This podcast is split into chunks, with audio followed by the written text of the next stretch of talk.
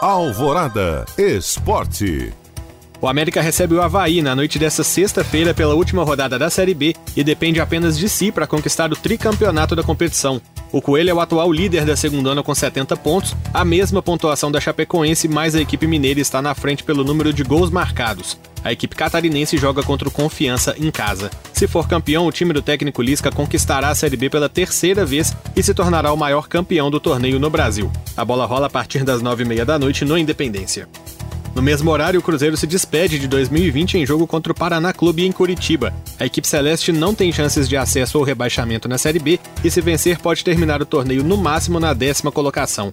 O time será comandado pelo auxiliar Célio Lúcio, uma vez que Filipão se desligou da Raposa no início da semana. A tendência é que Felipe Conceição, atualmente no Guarani, seja anunciado em breve como novo treinador.